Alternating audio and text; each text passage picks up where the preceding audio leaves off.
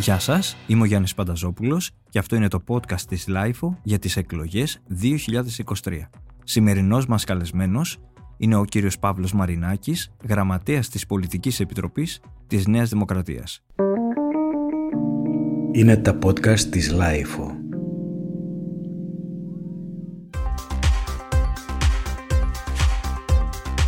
Σήμερα έχουμε μαζί μας στο στούντιο της LIFO τον ε, γραμματέα της Πολιτικής Επιτροπής της Νέας Δημοκρατίας. Ο ίδιος γεννήθηκε το 1988 στην Πάτρα και είναι απόφυτος νομικής σχολής του Δημοκρίτιου Πανεπιστημίου Θράκης. Μετά το τέλος των σπουδών του το 2010 εγκαταστάθηκε στην Αθήνα όπου και άσκησε μάχη με δικηγορία. Ενώ έχει διατελέσει και πρόεδρος ΣΟΝΕΔ. Κύριε Παύλο Μαρινάκη, ευχαριστούμε πολύ που είστε μαζί μας. Εγώ ευχαριστώ πολύ.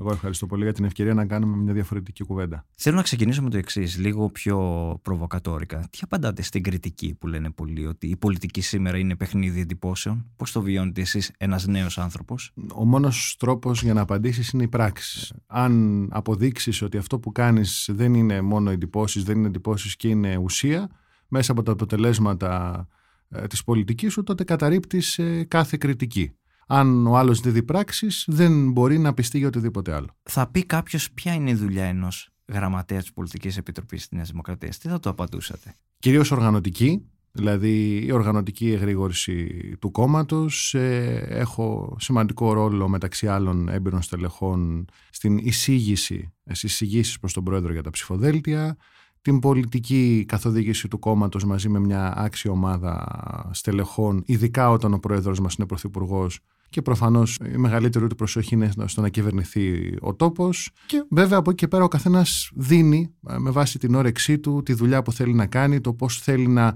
τιμήσει την εμπιστοσύνη του Πρωθυπουργού που με πρότεινε και των μελών της Πολιτικής Επιτροπής που είναι μέσα η κοινοβουλευτική ομάδα, οι περιφερειάρχες, οι δήμαρχοι και με εξέλεξαν. Για παράδειγμα, προσπαθώ όσο μπορώ είτε σε μέσα, ε, είτε είναι τηλεόραση, είτε ραδιόφωνα, είτε sites, ε, είτε διαζώσεις, να προωθώ τις θέσεις του κόμματός μας, τον απολογισμό του κυβερνητικού έργου και βέβαια όσα θέλουμε να κάνουμε εφόσον μας εμπιστευτούν οι πολίτες στην επόμενη τετραετία. Υπάρχει, όπως βλέπουμε σύμφωνα με τις δημοσκοπήσεις, ένα μεγάλο ποσοστό των νέων που φαίνεται ότι έχει γυρίσει την πλάτη στην κυβέρνηση. Τι θα λέγατε εσείς σε ένα νέο που θα μας ακούσει για να τον πείσετε να ψηφίσει την Δημοκρατία; Εγώ είμαι παραπάνω αισιόδοξος από ότι ε, μια περιραίουσα ατμόσφαιρα που υπάρχει και είμαι παραπάνω αισιόδοξος γιατί θεωρώ ότι για πρώτη φορά έχουμε μια κυβέρνηση και ένα πρωθυπουργό που στις δυσκολότερες ε, συγκυρίες πολλών κρίσεων και στη συνέχεια μιας παρατεταμένης οικονομικής κρίσης που έπληξε κυρίως τη δική μας τη γενιά των 35 30 και τη μικρότερη γενιά από εμάς, έχουμε αρχίσει και βλέπουμε κάποιες κινήσεις συγκεκριμένες προς όφελος της ζωής των νέων ανθρώπων. Να μην παρεξηγηθώ, δεν έχει λυθεί κανένα από τα μεγάλα προβλήματα, όμως θεωρώ ότι η κατάσταση αρχίζει και γίνεται καλύτερη. Ε, νομίζω ότι το βασικό είναι το βασικό αίτημα είναι περισσότερες και καλύτερες δουλειές και καλύτερη μισθή. Σε αυτό το αίτημα που είναι ένα αίτημα όλων των νέων ανθρώπων, η κυβέρνηση έχει απαντήσει με τον καλύτερο δυνατό τρόπο. Έχει δημιουργήσει 300.000 θέσεις εργασίας. Έχει μειώσει τις επισφαλείς θέσεις εργασίας, δηλαδή θέσεις εργασίας με μισθούς πολύ χαμηλούς, αυξάνοντας τις θέσεις εργασίας με καλύτερους μισθούς. Μιλώντας ως ελεύθερος επαγγελματίας, θεωρώ είναι μια πολύ μεγάλη τομή η σταδιακή κατάργηση ή μείωση πολλών φόρων, πάνω από 50 φόρων. Ε, το γεγονός ότι ο κατώτατος μισθός από τα 650 έχει πάει στα 780 και ο μέσος μισθός από τα 1046 στα 1176 χωρίς να πανηγυρίζουμε, είναι μια σημαντική κίνηση που πρέπει να γίνουν κι άλλες. Και από εκεί πέρα νομίζω ότι αυτό το οποίο πρέπει να δουν ακόμα περισσότερο οι νέοι άνθρωποι και είναι το μεγάλο στίχημα, είναι να σταματήσουμε να παίζουμε με τις λέξεις και να δίνουμε λύσεις σε μεγάλα προβλήματα. Παράδειγμα, να πρωταγωνιστήσουμε ξανά, αν και είναι λυπηρό που το συζητάμε τόσες δεκαετίες μετά, για να μπορεί ένας νέος άνθρωπος θέλει να σπουδάσει σε ένα ιδιωτικό πανεπιστήμιο στην Ελλάδα να μην φύγει στο εξωτερικό. Εκτός αν θέλει να φύγει στο εξωτερικό, αλλά να μπορεί να, να μείνει στη χώρα Ένας φοιτητής σε ένα δημόσιο πανεπιστήμιο ε, να δει ακόμα μεγαλύτερη χρηματοδότηση, την αυξήσαμε να δει ακόμα περισσότερη χρηματοδότηση. Να, να νιώθει πάντοτε ασφαλής. Ε, ανεξαρτήτως του τι πιστεύει, τι πεπιθήσεις έχει, ε, να ξέρει ότι είναι ένα πανεπιστήμιο το οποίο είναι δικό του. Του ανήκει όπως σε όλους τους φοιτητές και στους καθηγητές του. Ε, το ζήτημα της στέγης. Ένα άλλο πολύ μεγάλο θέμα. Το ζήτημα της στέγης άρχισε να το αντιμετωπίζει αυτή η κυβέρνηση με κάποια συγκεκριμένα ε, προγράμματα, όπως για παράδειγμα οι 10.000 αιτήσεις που έχουν γίνει για σπίτια, οι οποίες θα γίνουν 140.000 θέσεις αυτές, 1,8 δισεκατομμύρια ευρώ. Είναι πολύ μεγάλο πρόβλημα με τα ενοικία. Και εκεί υπάρχει μια πρώτη απάντηση. Και κάτι για μένα που είναι πάρα πολύ σημαντικό γιατί είμαστε και σε μια ηλικία που μας ενδιαφέρει πολύ. Θέλουμε όλοι όσοι θέλουμε, εν πάση περιπτώσει, να, να προχωρήσουμε στη ζωή μας και προσωπικά, να κάνουμε οικογένεια, να πάει η ζωή μας παρακάτω, ε, θέλουμε περισσότερα κίνητρα. Έχουν, δοθεί, έχουν αρχίσει και δίνονται κίνητρα από τα 2.000 ευρώ για κάθε νέο παιδί, που είναι μια πρώτη, ήταν μια πρώτη κίνηση, στην αύξηση των αδειών μητρότητας, στη θέσπιση αδειών πατρότητας, στο γεγονός ότι με το νέο πρόγραμμα της Νέας Δημοκρατίας οι, οι, οι γυναίκες ελεύθεροι επαγγελματίες θα έχουν πολύ περισσότερους μήνες, 9 μήνες, μεγαλύτερο επίδομα για να μπορέσουν τα πρώτα βήματα, τι πρώτου μήνες να ανταπεξέλθουν ως νέες μητέρες. Γενικότερα, νομίζω πρέπει να περάσουμε από τα πολλά λόγια, από τα συνθήματα, από τις πορείες χωρίς αιτήματα, από τις ταμπέλες σε πράξεις όσο εφαρμόζουμε πολιτικές και ο κάθε ένας από εμάς, είτε είναι νέος είτε είναι μεγαλύτερος, αλλά πολύ περισσότερο οι νέοι που έχουν και μια 9 δεκαετία, δύο ότι δεν είχε γίνει τίποτα τα προηγούμενα χρόνια λόγω κρίσεων για αυτούς, τίποτα ουσιαστικό. Και μάλιστα η προηγούμενη κυβέρνηση εμφανίστηκε ως το νέο που δεν έκανε τίποτα για τους νέους. Όσο βλέπουν πράξεις να εφαρμόζονται, τόσο θα μας εμπιστεύονται. Εγώ θεωρώ ότι θα πάμε πολύ καλύτερα από ό,τι πιστεύουν οι περισσότεροι. Σίγουρα, σίγουρα είναι πολύ πιο δύσπιστο αυτό το κοινό. Και το ξαναλέω, μην ξεχνάτε, εγώ θυμάμαι ότι έκανα έναρξη ασκήσεως επαγγέλματος το 2013, πριν ήμουν ασκούμενος δικηγόρος, όλα τα χρόνια, με εξαίρεση τα τελευταία χρόνια που βγαίνουμε στο φως, ήμασταν σε μια περίοδο αλλεπάλληλων κρίσεων. Άρα. Σας άκουσα στο Οικονομικό Φόρουμ των Αδελφών να μιλάτε για την πολιτική της ε, επόμενης γενιάς. Και θέλω να σας ρωτήσω τι μπορεί να σημαίνει αυτό. Δηλαδή, κάποιος που τα ακούει πρακτικά τι σημαίνει πολιτική επόμενης γενιάς; Όχι μόνο νέους. Όχι μόνο νέους ανθρώπους. Το νέο από μόνο του, αν δεν συνοδεύεται από νέες ιδέες, νέες καλύτερες πρακτικές και νέα νοοτροπία και κουλτούρα, δεν αρκεί, ίσως είναι και πιο παλιό από το παλιό. Σίγουρα πρέπει να έχει περισσότερους ανθρώπους οι οποίοι έχουν κολλήσει ένσημα. Πρέπει να σταματήσουμε να εκπροσωπούμαστε από ανεπάγγελτους ε, πολιτικούς, από επαγγελματίες πολιτικούς. Είναι για μένα μια πολύ βασική προτεραιότητα και μάλιστα το κάνω και ως κάλεσμα από κάθε δημόσιο βήμα ό,τι επιλέξει ο καθένας να ψηφίσει, να ψάξει τα βιογραφικά των υποψηφίων και τις παραστάσεις ζωής που έχει ο καθένας και καθεμία από αυτούς. Είναι πολύ διαφορετικό να ξέρεις ότι κάποιος έχει σηκωθεί το πρωί και έχει πάει στη δουλειά του, έχει σπουδάσει, έχει προσπαθήσει, έχει μοχθήσει, είτε είναι ε, στον πρωτογενή τομέα, είτε είναι σε μια ε, χειρονακτική εργασία, είτε είναι ε, ένας νέος επιστήμονας ή μεγαλύτερη ηλικία. Είναι πολύ διαφορετικό από κάποιον ο οποίος γεννήθηκε για να γίνει πολιτικός. Το δεύτερο, πρέπει να γκρεμίσουμε τις ταμπέλες του παρελθόντος. Αυτό για μένα είναι πολιτική νέας γενιάς. Δηλαδή, το να πούμε ότι προοδευτικό, για παράδειγμα, είναι να, όπως είπα πριν, να μην θέσει ιδιωτικά πανεπιστήμια. Ή δημοκρατικό είναι να θες ένα άσυλο, το οποίο στην πραγματικότητα μόνο άσυλο ελεύθερης διακίνησης ιδεών δεν είναι. Λοιπόν, τελικά είναι, είναι σίγουρα, θεωρούμε εμείς και εγώ προσωπικά, πολύ πιο δημοκρατικό αν γίνεται κάτι παράνομο σε ένα πανεπιστήμιο να αντιμετωπίζεται ακριβώς με τον ίδιο τρόπο με το να γίνεται οπουδήποτε αλλού στην υπόλοιπη ελληνική επικράτεια. Να δώσουμε έναν ουσιαστικό ορισμό στο ότι είναι κοινωνική πολιτική. Εγώ θεωρώ ότι είναι κοινωνική πολιτική αυτό που κάνει αυτή η κυβέρνηση. Να δίνει τις συντάξεις στην ώρα τους, οι συμπολίτε μας με αναπηρία να μην περιμένουν στις ουρές ξανά και ξανά για να πιστοποιήσουν μια αναπηρία. Ή κάτι άλλο το οποίο έχω δει, είδα την αντιπολίτευση να λέει Μα γιατί δεν θεσπίζεται τον όρο γυναικοκτονία, ενώ όταν κυβέρνησαν είχαν βάλει πέραν από τα ισόβια και οι πρόσχεροι κάρθηξ δηλαδή είχαν μειώσει, είχαν δώσει εναλλακτική μικρότερη ποινή στην ανθρωποκτονία. Είχαν μειώσει τις ποινές για το βιασμό. Άρα λιγότερη και λιγότερη υποκρισία. Και το κυριότερο είναι πολιτική με αποτέλεσμα. Το λέω ως παράδειγμα. Όταν είχα πάει στην Κύπρο, το χρησιμοποίησα και στο φόρουμ που είπατε. Θυμάμαι ως φοιτητής, πάλευα τότε στην νομική Κομωτινής για ιδιωτικά πανεπιστήμια, ασφάλεια στα πανεπιστήμια, σύγχρονα προγράμματα σπουδών και φτάσαμε τώρα ως γραμματέας της Νέας Δημοκρατίας, ο νεότερος μεν ηλικιακά, αλλά πολλά χρόνια μετά, πολλά από αυτά τα αιτήματα είτε να είναι κοινά, είτε τώρα να αρχίζουν να εφαρμόζονται από αυτή την κυβέρνηση. Άρα κάτι δεν κάνουμε καλά. Πρέπει να σταματήσουμε λοιπόν να θεωρούμε ότι αν πούμε κάτι, α, μήπως είμαστε εκτός γραμμής, μήπως δεν μας πούνε τόσο αριστερούς, αν κάποιος είναι αριστερός, πρέπει να καταλάβουμε ότι δεν πρέπει να βάζουμε άλλες ταμπέλες. Δεν υπάρχει χρόνος άλλος για χάσιμο. Υπάρχουν όμως σήμερα δεξιέ και αριστερές πολιτικές και το λέω επειδή έχει προηγηθεί ήδη ο κύκλος των μνημονίων που νομίζω ότι αυτό που λέτε και εσείς ως ταμπέλες, αλλά και γενικά ως δεξιές και αριστερές πολιτικές. Θεωρώ ότι η ιδεολογία είναι κάτι το οποίο υπάρχει και θα υπάρχει. Εμείς πιστεύουμε στις ιδέες μας, φιλελεύθερες ιδέες, ως Νέα Δημοκρατία, αλλά σίγουρα οι ταμπέλες του παρελθόντος έχουν αρχίσει και ξεθοριάζουν, κάποιες έχουν εγκρεμιστεί. Δηλαδή, για παράδειγμα, ακούμε κόμματα της αντιπολίτευση να λέει: Ελάτε να φτιάξουμε μια προοδευτική διακυβέρνηση. Σας είπα και πριν, δεν θεωρώ ότι είναι προοδευτικό αυτό το οποίο προτείνεται ως πρόγραμμα. Δεν θεωρώ προοδευτικό να έχεις προγραφές δημοσιογράφων, όπως έχει πολιτευτής, βουλευτής και εκ νέου υποψήφιος του ΣΥΡΙΖΑ. Δεν θεωρώ προοδευτική την παρέμβαση στη δικαιοσύνη ή να έχεις υποψήφιο καταδικασμένο στο ειδικό δικαστήριο. Αυτό δεν το θεωρούμε ότι δημοκρατικό. Τι θεωρείτε προοδευτικό εσείς, Ό,τι κάνει καλύτερη το ζωή των πολιτών. ότι δεν περιορίζει τα δικαιώματα των πολιτών, ότι κατατείνει στην ουσιαστική ισότητα όλων, ότι ε, δίνει ίσες ευκαιρίες. Αυτό θεωρώ προοδευτικό. Δηλαδή, εγώ το ξαναλέω, είναι προοδευτική πολιτική να ξέρει ο κάθε γονιός θα κάνει ένα παιδί, θα έχει μια θέση σε ένα βρεφονιπιακό σταθμό. Ότι μια μητέρα η οποία και μιλάω πολιτικές που έχουν εφαρμοστεί έτσι, όχι θεωρητικά. Μια μητέρα η οποία είναι ελεύθερη επαγγελματίας, μια νέα δικηγόρος, μια συνάδελφος, πολιτικός μηχανικός, μια ελεύθερη επαγγελματίας, θα πάρει αυξημένο επίδομα από το κράτος, γιατί ναι, όλοι λέμε έχουμε δημογραφικό πρόβλημα. Ναι, αλλά για πρώτη φορά εφαρμόζεται μια πολιτική για την αντιμετώπιση του.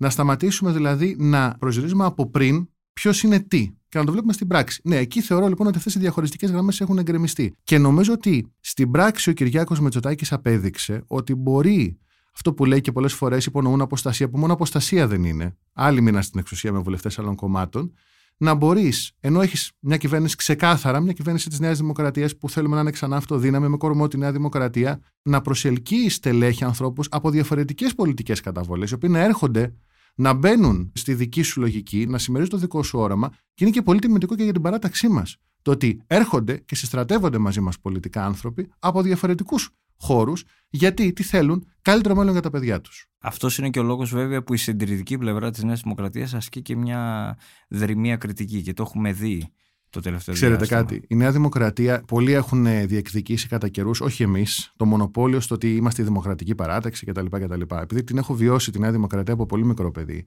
πάντοτε δουλεύοντας, πάντοτε σπουδάζοντας, είναι ένα βαθιά δημοκρατικό κόμμα. Είναι καταρχάς ένα κόμμα που δεν υφίσταται, για παράδειγμα, όπως αυτό συμβαίνει στο ΣΥΡΙΖΑ που έχει τον ίδιο αρχηγό 15 χρόνια, κερδίζει, χάνει εκλογές, μένει με μια υποτυπώδη διαδικασία. Εμείς έχουμε όργανα τα οποία λειτουργούν. Όλοι μας οι πρώην πρωθυπουργοί, οι οποίοι κυβέρνησαν για πολλά χρόνια ο καθένας στην χώρα, έκαναν τον απολογισμό τους. Όταν έφυγαν από την εξουσία, παρέδωσαν μεσοκομματικές εκλογές. Υπάρχει εσωκομματικό διάλογος ουσιαστικός. Κάνουμε συνέδριο. Ο κ. Μητσοτάκης το θέσπισε μάλιστα να γίνεται ακόμα πιο συχνά. Κάθε χρόνο, με εξαιρέσεις τα χρόνια της πανδημίας, που και εκεί με το που τελείωσαν οι σκληροί περιορισμοί λόγω της πανδημίας έγινε. Οπότε είναι λογικό να υπάρχει αυτός ο διάλογος. Όμως, προσέξτε, όλα τα μέλη της Νέας Δημοκρατίας, η συντριπτική πλειοψηφία αποδέχονται πάρα πολύ μεγάλες επιτυχίες αυτής της κυβέρνησης που προήρθαν από στελέχη, κυβερνητικά στελέχη, που δεν είχαν παρελθόν, έντονο παρελθόν νεοδημοκρατικό. Και μάλιστα το έχω δει στην πράξη αυτό να γίνεται. Γιατί αυτοί οι άνθρωποι ήρθαν με ένα σεβασμό στην ιστορία αυτής της παράταξης και ήρθαν να προσθέσουν. Έτσι νομίζω μπορούμε να πάμε παρακάτω και αυτή είναι και η έννοια της ουσιαστικής πολιτικής συνύπαρξης. Το μεγαλύτερο λάθος της κυβέρνησης αυτά τα χρόνια ποιο ήταν; Νομίζω ότι αν κάτι μας δίδαξε αυτή η τετραετία είναι ότι όπου ήμασταν απολύτως τολμηροί, με πρώτο τον Πρωθυπουργό, δικαιωθήκαμε. Ακόμα και αν στην αρχή υπήρχε ένα πολιτικό κόστος. Πολλές φορές φοβούμενοι και τις κρίσεις τις πολλές και τις, ε, την προβοκάτσια ενδεχομένως αντιπολίτευσης. Για παράδειγμα, επειδή μπορεί να έπραξε λάθος ή παράνομα, διώχθηκε γι' αυτός ένας αστυνομικός, λέω τώρα στη Νέα Σμύρνη, προσπάθησε η αντιπολίτευση συνολικά να πει ότι έχουμε χούντα. Παίζοντας με πολύ άσχημες έννοιες που βασάνισαν τη χώρα μας, έναν ολόκληρο λαό, και εκεί ίσως να μην εφάρμοσε όσο έπρεπε κάποιες πολιτικές όπως είναι για παράδειγμα η ασφάλεια των πανεπιστημίων. Όμω, για να μην είμαστε άδικοι, επιτέλους είδαμε αιστείες να εκαθαρίζονται από παραβατικούς, να εκαθαρίζονται υπόγεια πανεπιστημίων από Μολότοφ, να παραδίδονται στους φοιτητές. Αυτονόητα δηλαδή πράγματα που κακώς τα διαφημίζουμε, αλλά τα λέμε γιατί πρέπει να συνεχίσουν Πάντως, να, η να πανε- γίνονται. Η πανεπιστημιακή Το αστυνομία άλλο το, δεν οποίο, το άλλο το οποίο εφαρμόστηκε. πρέπει να πω, θα σας πω, η πανεπιστημιακή αστυνομία υπάρχει, έχει αρχίσει και μπαίνει σε κάποιες σχολές. Θεωρώ ότι είναι ένα συνολική πολιτική που πρέπει να εφαρμοστεί και είναι η μόνη αντιπολίτευση η οποία θεωρώ ότι έχει λογική. Πιο γρήγορα. Πάμε πιο δυνατά. Τι εννοώ πιο δυνατά, για τους φοιτητές. Δεν θέλουμε εμείς ντε και καλά να υπάρχει κάπου αστυνομία. Εμείς τι θέλουμε, να μην υπάρχει φοιτητής ο οποίος να του παραβιάζονται τα δικαιώματά του. Να μπορεί οποιοδήποτε να πάει οπουδήποτε να πει ό,τι θέλει. Να μην υπάρχει κανένας χώρος πανεπιστημίου υποκατάληψης. Να μην υπάρχει στέκι το οποίο να ανήκει σε κάποιον. Να είναι όλα σε όλους τους φοιτητές. Αν αυτό, για μένα αυτό είναι ουσιαστική δημοκρατία στα πανεπιστήμια και εφαρμογή του νόμου. Αλλά για να επανέλθω σε αυτό που με ρωτήσατε, για παράδειγμα, την τραγική ημέρα των τεμπών ήταν μια αποτυχία του κράτους. Και όταν είσαι εκείνη τη στιγμή στην εξουσία, παραδέχεσαι όπως έκανε πρώτος ο Πρωθυπουργός ότι απέτυχες σε αυτό το συγκεκριμένο τομέα. Ποια είναι όμως η διαφορά; Όπως και η διαφορά με το προπέρσινο καλοκαίρι. Το προπέρσινο καλοκαίρι, αν και δεν είχαμε νεκρούς στις πυρκαγιές, ο Πρωθυπουργός βγήκε μπροστά, είπε συγγνώμη και το επόμενο καλοκαίρι, με δραστικές αλλαγές στην πολιτική προστασία, με μια άλλη εντελώς πολιτική, εν κινήσει, είδαμε μια άλλη εντελώς διαχείριση εστιών πυρκαγιάς. Με πολύ λιγότερες φυσικές καταστροφές, με πολύ λιγότερες καταστροφές περιουσίας. Το ίδιο, να είστε σίγουροι, θα γίνει μετά από αυτή την τραγική ημέρα, την εθνική τραγωδία των τεμπών. Ήδη έχουν γίνει κινήσεις. Τι θέλω να πω; Δυστυχώς δεν μπορούν να αλλάξουν όλα μέσα σε μία τετραετία. Θεωρώ ότι στη χώρα μας αυτά τα τέσσερα χρόνια έχουν γίνει πάρα πολύ σημαντικά βήματα και στην οικονομία και στο μεταναστευτικό και στην ψηφιακή πολιτική, ακόμα και στην υγεία που θεωρώ ότι έχουμε πολλή δουλειά ακόμα να κάνουμε λόγω και της πανδημίας. Ακόμα όμως και εκεί που υπήρχαν αποτυχίες, όπως εν προκειμένου ζήτημα της λειτουργίας του κράτους σε κάποιες μορφές όπως ήταν στα Τέμπη, που απεδείχθηκε ότι το κράτος απέτυχε διαχρονικά, είδαμε ότι δεν κρυφτήκαμε. Δεν είπαμε ότι έκατσε μια στραβή στη βάρδια μας. Δεν πήγαμε να στήσουμε ένα επικοινωνιακό σοου. Δεν προσπαθήσαμε να συμψηφίσουμε. Είπαμε φταίμε, ναι, διαχρονικά, αλλά εμείς παίρνουμε το μεγαλύτερο μερίδιο της ευθύνης, γιατί εμείς είμαστε στα πράγματα. Κάναμε άμεσα κινήσεις, προχωρήσαμε άμεσα σε έρευνα πέραν της δικαιοσύνης που θεσμικά έχει το ρόλο αυτό. Θυμάστε τι λέγανε για την Επιτροπή για τα Τέμπη; Α, είναι μια στημένη επιτροπή που θα βγάλει λάδι την κυβέρνηση. Όταν έβγαλε κάποια απορίσματα για διαχρονικές ευθύνες, μεταξύ αυτών και της τελευταίας κυβέρνησης, τότε δεν, δεν είχαν τι να πούνε. Και λύνεις προβλήματα. Παραδέχεσαι εκεί που δεν έχεις πάει τόσο καλά, λύνεις το πρόβλημα και βέβαια προβάλλεις αυτά που έχεις κάνει. Γιατί ξέρετε κάτι, στο τέλος της ημέρας ο κόσμος πρέπει να κρίνει, οι πολίτες πρέπει να κρίνουν με πραγματικά δεδομένα. Έχουμε το πρόβλημα. Πηγαίνουμε σε μια συζήτηση με πολιτικούς αντιπάλους. Μια υγιής διαφωνία πολιτική είναι η πεμπτουσία της δημοκρατίας, αρκεί να γίνεται επί πραγματικών δεδομένων. Και σου εμφανίζουν πράγματα τα οποία δεν έχουν καμία επαφή με την πραγματικότητα. Αυτό είναι το μεγαλύτερο πρόβλημα που έχουμε σε μια πολιτική συζήτηση. Εμείς μιλάμε με στοιχεία, με δεδομένα, με τα καλά μας, με αυτά που πρέπει να γίνουν πιο καλά, με επιτυχίες που θεωρούμε ότι έχουμε καταφέρει, τις τεκμηριώνουμε, και από την άλλη πλευρά έχουμε μια ουτοπία, κάτι το οποίο δεν υπάρχει. Ή όταν είχαν τη δυνατότητα να το εφαρμόσουν, να κάνουν το αντίθετο. Η αλήθεια λοιπόν είναι ο μόνος δρόμος για να προχωρήσουμε παρακάτω. Πείτε μου μία φρέσκια ιδέα που σας συναρπάζει. Κάτι δηλαδή που εσείς, αν είχατε τη δυνατότητα, θα το εφαρμόζατε αύριο το πρωί. Έχω ακούσει πάρα πολύ καλές προτάσεις για την αντιμετώπιση του δημογραφικού προβλήματος. Είναι κάτι το οποίο συνεχώς θα προσπαθώ ως νέος πολιτικός να βάζω στην ατζέντα. Όπως είναι το πρόγραμμα Σπίτι μου, το οποίο θεωρώ ότι είναι κάτι που όχι μόνο η επιδότηση των στεγαστικών δανείων δίνει τη δυνατότητα σε νέους ανθρώπους να πληρώνουν για να πάρουν το δικό τους σπίτι χαμηλότερα από το ενίκιο. Είναι μια τομή οι κοινωνικές κατοικίες που δίνονται, δηλαδή τήρια του δημοσίου, τα οποία σταδιακά παραδίδονται σε νέους ανθρώπους, γιατί η στέγη είναι κάτι ιερό. Αυτό που αντίκρισα όταν πήγα στην Κύπρο, όταν πήγα στην Κύπρο και στο ιδιωτικό πανεπιστήμιο και στο δημόσιο πανεπιστήμιο, θα το δώσει όλα τα πανεπιστήμια της χώρας. Όπως για παράδειγμα ήταν το Πανεπιστήμιο Δυτικής Μακεδονίας που πήγαμε με τον Πρωθυπουργό πριν από κάποιες εβδομάδες. Όπως είναι πολλά τμήματα από το δικό μου πανεπιστήμιο, το πανεπιστήμιο που αποφύτησα, το Δημοκρίτιο. Δηλαδή, χωρίς αφήσεις, και να ξέρετε, έχω κολλήσει αφήσει στο παρελθόν ως παλιός συνδικαλιστής, αλλά είχαμε πάρει και απόφαση το 2009 όλες οι παρατάξεις τότε να μην γίνεται αφισοκόλληση, χωρίς σπρέι στους ε, τείχους πέρα από κάποια γκράφετι ενδεχομένως, χωρίς βανδαλισμούς. Ε, νομίζω ότι πρέπει να ξεκινήσουμε την παιδεία. Το δεύτερο, που με, το, ο τρίτο, γιατί το πρώτο ήταν η στέγη των νέων και οι συνθήκες των νέων, είναι τα σχολεία. Αποφύτησα από δημόσιο σχολείο στην Πάτρα και δεν σας το κρύβω ότι ενώ έχουν γίνει πολύ σημαντικά βήματα στα σχολεία, έχουν διοριστεί εκπαιδευτική, έχει αλλάξει σταδιακά το πρόγραμμα σπουδών, υπάρχουν ας πούμε αθέατες πλευρές. Βλέπουμε σχολική, την παιδική κακοποίηση μεταξύ των παιδιών, περιστατικά τα οποία δεν μας τιμούν ως χώρα. Εκεί δεν νομίζω ότι είναι πεδίο πολιτικής αντιπαράστασης. Πρέπει να πέσουμε όλοι πάνω σε αυτό. Εγώ θέλω όλα τα παιδιά, όλα τα παιδιά να έχουν τις ίδιες ακριβώς συνθήκες, την ίδια ασφάλεια, να προχωρήσει ακόμα παραπάνω το εθνικό σχέδιο κατά του σχολικού εκφοβισμού και να μπορούμε να πούμε, γιατί για μένα από εκεί πρέπει να ξεκινήσουμε και τελειώνουμε το τέταρτο, ότι στην παιδεία και στην υγεία και τελειώνω με αυτό, δεν υπάρχει κανένας ο οποίος να είναι πίσω. Και τελειώνω με την υγεία, το τέταρτο. Ναι, να είναι όλα τα νοσοκομεία στην κατάσταση που αξίζει σε αυτή τη χώρα, στους επιστήμονες αυτής της χώρας, στους γιατρούς αυτής της χώρας, αντίστοιχα και οι μισθοί. Πολύ σημαντική αύξηση 10%, αλλά θέλει κι άλλο. Να μην υπάρχουν ελλείψεις.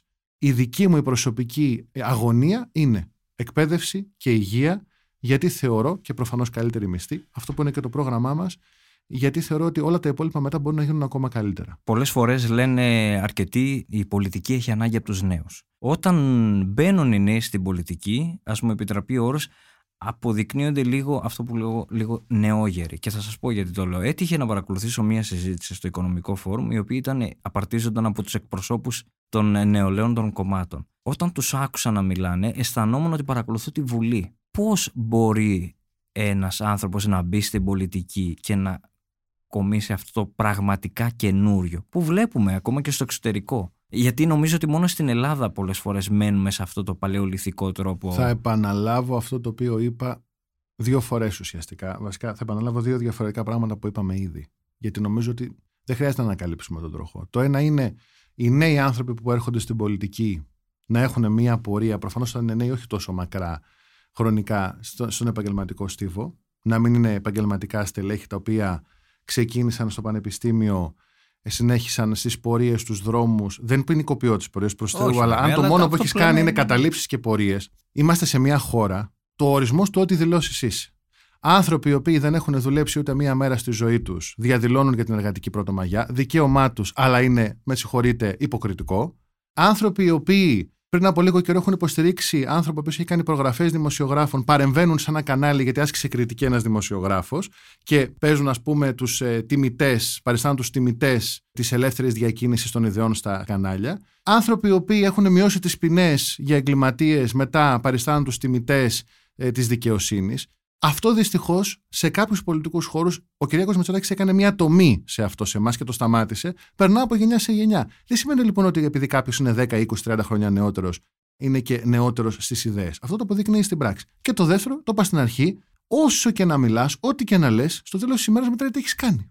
Εμείς όταν είχε ξεκινήσει, ήμουν τότε πρόεδρος της νεολαίας, της ΟΝΕΔ, όταν είχε ξεκινήσει πάλι να συζητάτε σωστά με πολλές καταγγελίες θυμάτων να βγαίνουν να μιλάνε και τώρα το, το ζήτημα του Μητού είχε αρχίσει να μπαίνει στη δημόσια συζήτηση σωστά. Ε, ήταν κυβέρνηση τότε ένα-ένα-μισή χρόνο η Νέα Δημοκρατία. Ήμουν πρόεδρος της νεολαίας. Θυμάμαι την νεολαία του ΣΥΡΙΖΑ, είχε βγει στους δρόμους, κλασικά, πανό, διαμαρτυρία.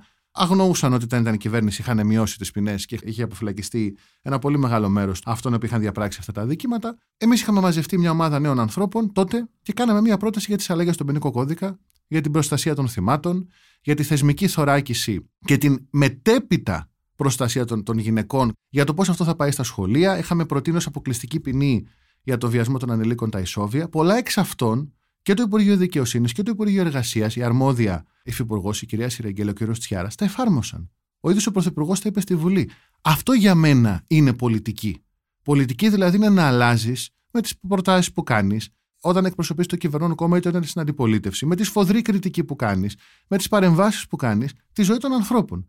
Δεν είναι πολιτική, δεν είναι προοδευτική πολιτική, δεν είναι πολιτική το να κάνεις απλά μία διαμαρτυρία χωρίς αιτήματα, το να είσαι απέναντι σε όλα, το να είσαι διχαστικός και το να θες μόνο και μόνο να αναπαράξεις μια κομματική γραμμή, επειδή έτσι σου είπαν.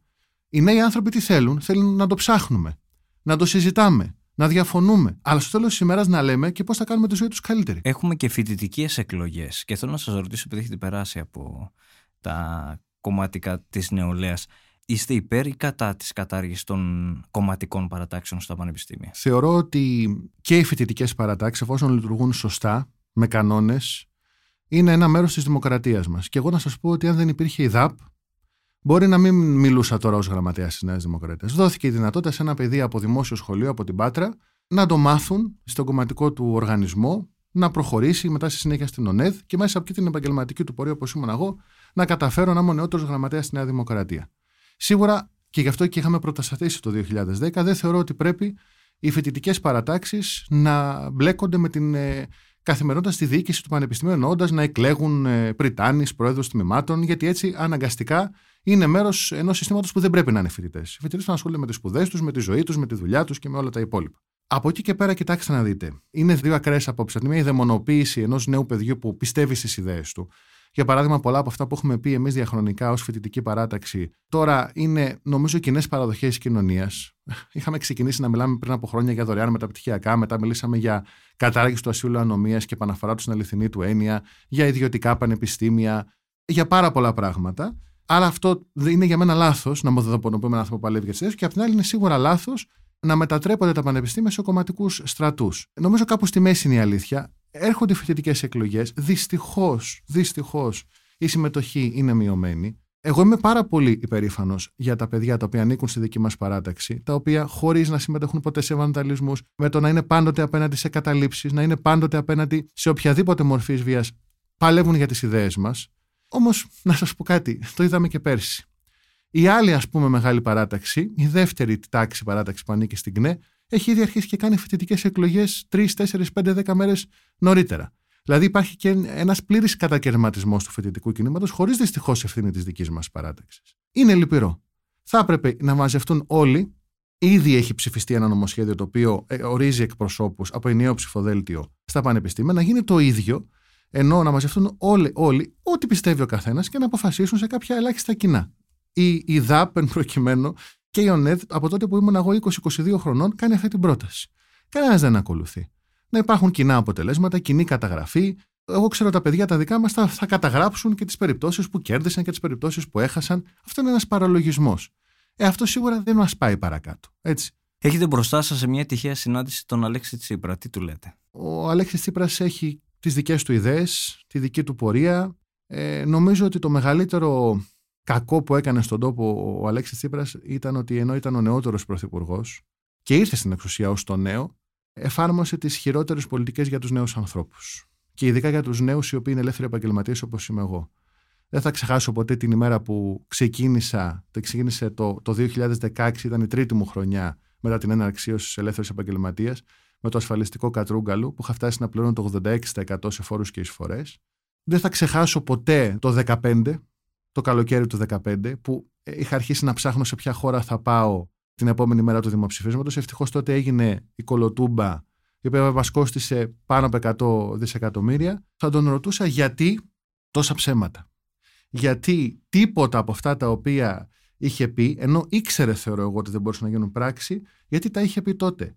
Και επειδή όλοι μας δυστυχώς είχαμε πέσει σε αυτή την παγίδα του διχασμού, το 10, το 11, το 12, το 13, τότε με την πάνω και την κάτω πλατεία, που ήταν όλοι αυτοί του ΣΥΡΙΖΑ πολύ αγανακτισμένοι και τάζανε στους πάντες τα πάντα και είχαν πολλώσει το κλίμα και πολλές φορές και εμάς που ήμασταν νέοι άνθρωποι και μας λέγανε προδότες, γερμανοτσολιάδες ήθελα να ρωτήσω τελικά τι κατάφεραν με αυτό το διχασμό. Τι κατάφεραν με αυτή την πόλωση. Όλοι μας χειρότεροι γίναμε τότε είχαμε φτάσει σε ένα σημείο με παλιούς μας συμμαθητές, με μας φίλους, να χωριζόμαστε σε ναι και όχι. Κάποιοι να μας λένε ότι είμαστε προδότες και εμείς να τους απαντάμε και κάποιες φορές με άσχημο τρόπο.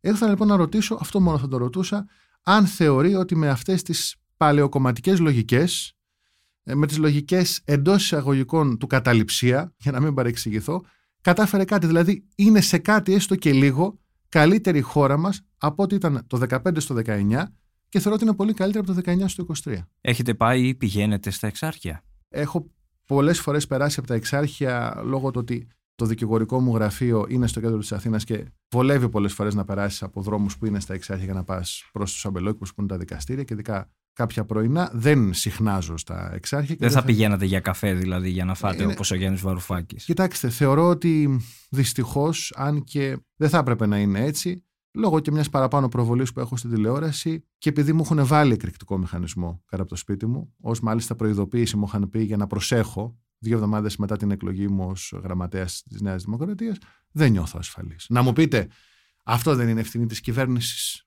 Κοιτάξτε, θεωρώ ότι είναι μια κυβέρνηση η οποία κάνει ό,τι περισσότερο μπορεί. Έχει μειώσει την ε, μικρή και μεσαία εγκληματικότητα. Έχουν μειωθεί ακόμα και ε, οι ανθρωποκτονίες σε απόλυτο αριθμό. Έχουμε σχεδόν σε κάθε γειτονιά πολλού περισσότερες πεζέ πολυπολίε, αλλά δυστυχώς κάποια πράγματα, κάποιες νοοτροπίες δεν θα αλλάξουν ποτέ. Ελπίζω να αλλάξουν, αλλά φαίνεται ότι δεν αλλάζουν. Δυστυχώς μας έχουν στοχοποιήσει. Γιατί δεν τους αρέσουν αυτά που πιστεύουμε. Και αυτή είναι και η διαφορά του δικού μας πολιτικού χώρου. Και αν ποτέ υπάρχει κάποιος στο δικό μας πολιτικό χώρο, ο οποίος επιτεθεί σε κάποιον για τις ιδέες του, έχει φύγει την επόμενη μέρα το πρωί. Χωρίς συζήτηση. Αν κάποιος δικός μας ενδυνάμει υποψήφιος απειλήσει δημοσιογράφους ή δικαστές, δεν υπάρχει περίπτωση να είναι υποψήφιος με τη Νέα Δημοκρατία, είτε με πρόεδρο τον Κυριάκο Μητσοτάκη, είτε και στο παρελθόν. Αυτή είναι η μεγάλη μας διαφορά. Ότι εμείς τις διαφωνίες μας, τις διαφορές μας με του άλλου πολιτικούς χώρου εκφράζουμε πολιτικά. Δεν σας το κρύβω ότι όταν έχουμε πολιτικούς αντιπάλους που έχουν βγει στους δρόμους ακόμα και για τον Κουφοντίνα, είμαι πολύ προβληματισμένος. Άρα, όχι, δεν πηγαίνω στα εξάρχεια. Η επόμενη μου ερώτηση ήταν αυτή. Τι άλλαξε όσον αφορά μετά την επίθεση που είχατε με τον εκρηκτικό μηχανισμό, δηλαδή τι κάνει έναν άνθρωπο να είναι στην πολιτική και ξαφνικά να έρχεται αντιμέτωπος με τέτοια μόρφη βίας; Επειδή έχω σπουδάσει σε δημόσιο πανεπιστήμιο και στη σχολή μου στην νομική κομμωτινή δεν είχαμε τέτοια ακραία φαινόμενα. Τα έχω ζήσει στην Αθήνα. Δεν έπεσα τα σένα. Σίγουρα σοκαρίστηκα. Φοβήθηκα. Ε, περισσότερο και για τη γυναίκα μου, για τους δικούς μου ανθρώπους και για τον εαυτό μου. Και πείσμωσα ταυτόχρονα. Εντάξει, είναι απογοήτευση. Είναι απογοήτευση γιατί ό,τι και να έχει κάνει κάποιος δεν το επιτίθεται στο σπίτι του. Ό,τι και να έχει κάνει. Πολλά δε μάλλον επειδή απλά δεν, του αρέσουν αυτά που, δεν σου αρέσουν αυτά που λέει. Εμένα μου βγάλανε και μία στο site προκήρυξη ότι στο βάλαμε για να προσέχεις. Είναι απογοήτευση, κάποιες φορές είναι και θυμός, θυμώνεις γιατί λες δεν είναι δυνατόν. Καταρχάς ήταν, ήταν και σε μια γειτονιά οπουδήποτε που μένανε άλλοι κάτοικοι με τα παιδιά τους, αυτοκίνητα. Τι να είναι ασχολίαστο αυτό. Είναι από μόνο του τραγικό. Τι θεωρείτε επαναστατικό σήμερα, εσείς; Ό,τι κάνει καλύτερη τη ζωή των ανθρώπων. Αυτή είναι η αληθινή επανάσταση. Ό,τι αυξάνει τους μισθούς, ό,τι βελτιώνει τις σπουδές, το σύστημα υγείας, διευρύνει ορίζοντες, ό,τι μας κάνει καλύτερους ανθρώπους. Μας κάνει να πιστεύουμε περισσότερο στην αληθινή συνουσιαστική συνύπαρξη, να αγαπάμε ουσιαστικά τους γύρω μας. Εν πάση περιπτώσει, να μάθουμε να συνεπάρχουμε και με ανθρώπους που μπορεί να μην συμπαθούμε ή μπορεί να μην τους ξέρουμε τόσο καλά. Είπατε δύο φορές ότι κάνει καλύτερους ανθρώπους. Πιστεύετε περισσότερο στην επιτυχία ή στην ευτυχία; Πού είστε πιο κοντά; Κάποιες φορές το ένα είναι προπόθεση του άλλου, κάποιες φορές η επιτυχία δεν ε, φέρνει και την, ε, και την ευτυχία. Πιστεύω στην ισορροπία. Δηλαδή, αν έχεις μόνο προσωπικούς, επαγγελματικούς, πολιτικούς ε, στόχους και είσαι απλά μόνο αυτό, είσαι ένας δυστυχισμένος άνθρωπος στο τέλος της ημέρας. Απ' την άλλη, πρέπει να προχωράς στη ζωή σου, στη δουλειά σου, στους στόχους που βάζεις για να, σε, να μπορείς ε, να έχεις καλύτερες ε, συνθήκες ζωής. Νομίζω ότι η ισορροπία είναι μια πολύ ε, σημαντική λέξη που όλοι μας διεκδικούμε να την έχουμε μέσα μας. Μία συμβουλή που σας έχουν δώσει και δεν θα ξεχάσετε ποτέ; Ε, το έχω πει ξανά, αυτό το οποίο μου έλεγε ο παππούς μου, ο συγχωρεμένος, ιδιωτικά, όταν ξεκίνησε, είδε ότι ξεκίνησα δηλαδή να ασχολούμαι με την πολιτική από το Πανεπιστήμιο και μου το επανέλαβε με έναν πολύ σαφή τρόπο ο Κυριάκος Μητσοτάκης, ο Πρωθυπουργός, όταν εξελέγει πρόεδρος ΟΝΕΔ. Να μην αφήσω ποτέ τη δουλειά μου. Να συνεχίσω να είμαι δικηγόρος, αυτό έχω επιλέξει να κάνω, ή ό,τι μου αρέσει και ό,τι αγαπάω, γιατί αυτή είναι η ταυτότητά μου και αυτό με καθορίζει, με διαχωρίζει και αυτό θα είναι πάντοτε εκεί. Γιατί να το ξέρουν, ειδικά οι νεότεροι ή και οι μεγαλύτεροι που ασχολούνται, το ξέρουν καλύτερα από μένα με την πολιτική, η πολιτική είναι κάτι εφήμερο. Και είμαστε εκεί όσο το θέλουν οι πολίτες. Ποιο πολιτικό έχετε ως πρότυπο, Από τα πρώτα χρόνια που ασχολήθηκα και λόγω των επεριών από τον παππού μου, αλλά και λόγω του ότι το 2015 έβαζα και άκουγα τα βίντεο του, τον Κωνσταντίνο Μετσοτάκη. Τώρα που είμαι δίπλα στον Κυριάκο Μετσοτάκη και το κυριότερο έχω δει το πώς διαχειρίστηκε τις δυσκολίες τις κακές στιγμές, τις δύσκολες μέρες για τη χώρα και όταν ταξίδεψα δύο φορές μαζί του και στο Ζάγκρεπ και το Ρότερνταμ στο εξωτερικό και είδα πώς η Ελλάδα μπορεί επιτέλους να πρωταγωνιστεί, δεν το λέω επειδή με πρότεινε γραμματέα, το λέω επειδή το νιώθω. Είναι πολύ τιμητικό να είμαι και εγώ μέλος της ομάδας του Κυριάκου Μητσοτάκη. Πέραν των επιτυχιών που θεωρώ ότι έχει καταφέρει στη χώρα, γιατί είναι ένας άνθρωπος ο οποίος στις πιο δύσκολες συνθήκες έβγαλε τη χώρα μπροστά, αλλά και την καθημερινή συναναστροφή είναι ένας κανονικός άνθρωπος, ζητάει από τους συνεργάτες του να έχουν τη δική τους ιδιότητα, ρωτάει, ακούει, ένας άνθρωπος που αγαπάει την οικογένειά του και δίνει ένα σωστό παράδειγμα. Γιατί για μένα από αυτά όλα που έχω ζήσει έχει καταφέρει να συνθέσει και να δώσει αληθινές ευκαιρίες. Είναι πάρα πολύ σημαντικό, ειδικά για εμάς τους νεότερους, να είναι οι ικανότητες ένας σημαντικός παράγοντας, η δουλειά, η τύχη, αλλά πρέπει να συναντάς και γενναιόδωρους ανθρώπους. Και εγώ βρήκα με βρήκε δηλαδή στον δρόμο του ο κ. Μητσοτάκης, ο οποίος ήταν γενναιόδωρος. Δεν είναι απλό αυτό να προτείνεις έναν άνθρωπο τετρών ετών για γραμματέα του κόμματος. Κάποιος πολιτικός που εκτιμάται και δεν έχει σχέση με την ε, παράταξη της Νέας Δημοκρατίας, αντίπαλος, υπάρχει; Το έχω πει κιόλας και σε άλλη συνέντευξη ότι έχω εκτιμήσει πολλούς ε, ανθρώπους από άλλους πολιτικούς χώρους, οι οποίοι είναι και τώρα εν ενεργεία, και τον τρόπο που μιλάνε και τον τρόπο που κάνουν διάλογο. Και αν θέλετε, ακόμα και ο τρόπος που διαφωνείς σου αρέσει που διαφωνείς, γιατί αντιλαμβάνεσαι τι λέει ο άλλος, αλλά μου έχουν πει: Μου το πεις, θα μου κάνεις κακό, γιατί θα με ψηφίσουν στο, στο κόμμα μου. Οπότε δεν θέλω να κάνω αυτόν τον, ε, αυτόν τον διαχωρισμό.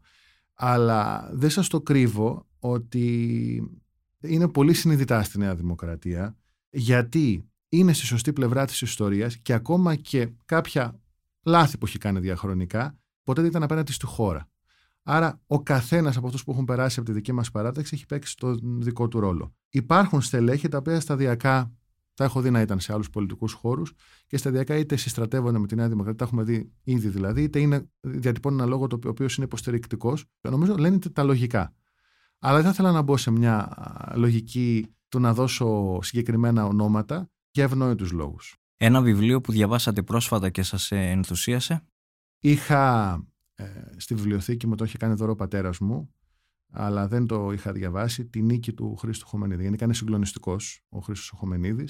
Έχουμε και μια παλιά ιστορία που μας ενώνει από τους ε, προγόνους μας, χωρίς να, το, να το ξέραμε χρόνια. Ε, ήταν ένα βιβλίο το οποίο με άγγιξε. Μια ταινία που σας σημάδεψε; Γενικότερα όλα τα δικαστικά θρίλερ και γενικότερα όλα αυτά, όλα αυτά τα οποία έχω δει κατά καιρούς. Τώρα τελευταία βλέπω περισσότερο σειρές εδώ και πάρα πολλά χρόνια, βλέπω σειρές.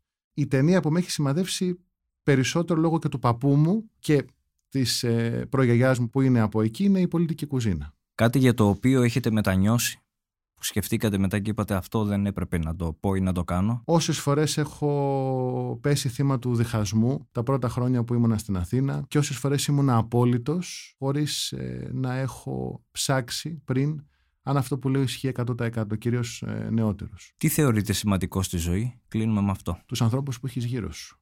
Ε, τους ανθρώπους που είναι στη ζωή σου. Την οικογένειά σου, τους φίλους σου. Αυτούς οι οποίοι ό,τι και να είσαι, ό,τι και να γίνει θα είναι κοντά σου να ξέρεις να, να μην τους ξεχνάς.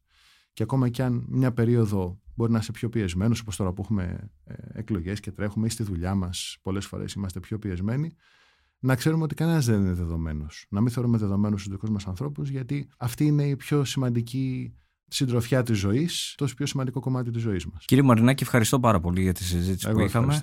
Και καλή επιτυχία όπως Εγώ ευχαριστώ πολύ. Να είστε καλά. τους ε, ανθρώπους που κυνηγάνε αυτό το διάστημα την εκλογή.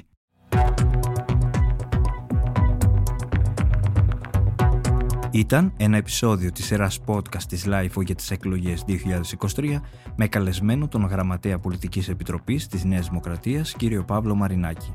Ηχοληψία, επεξεργασία και επιμέλεια, Γιώργος Ντακοβάνος και Μερόπη Κοκκίνη. Ήταν μια παραγωγή της LIFO. Είναι τα podcast της LIFO.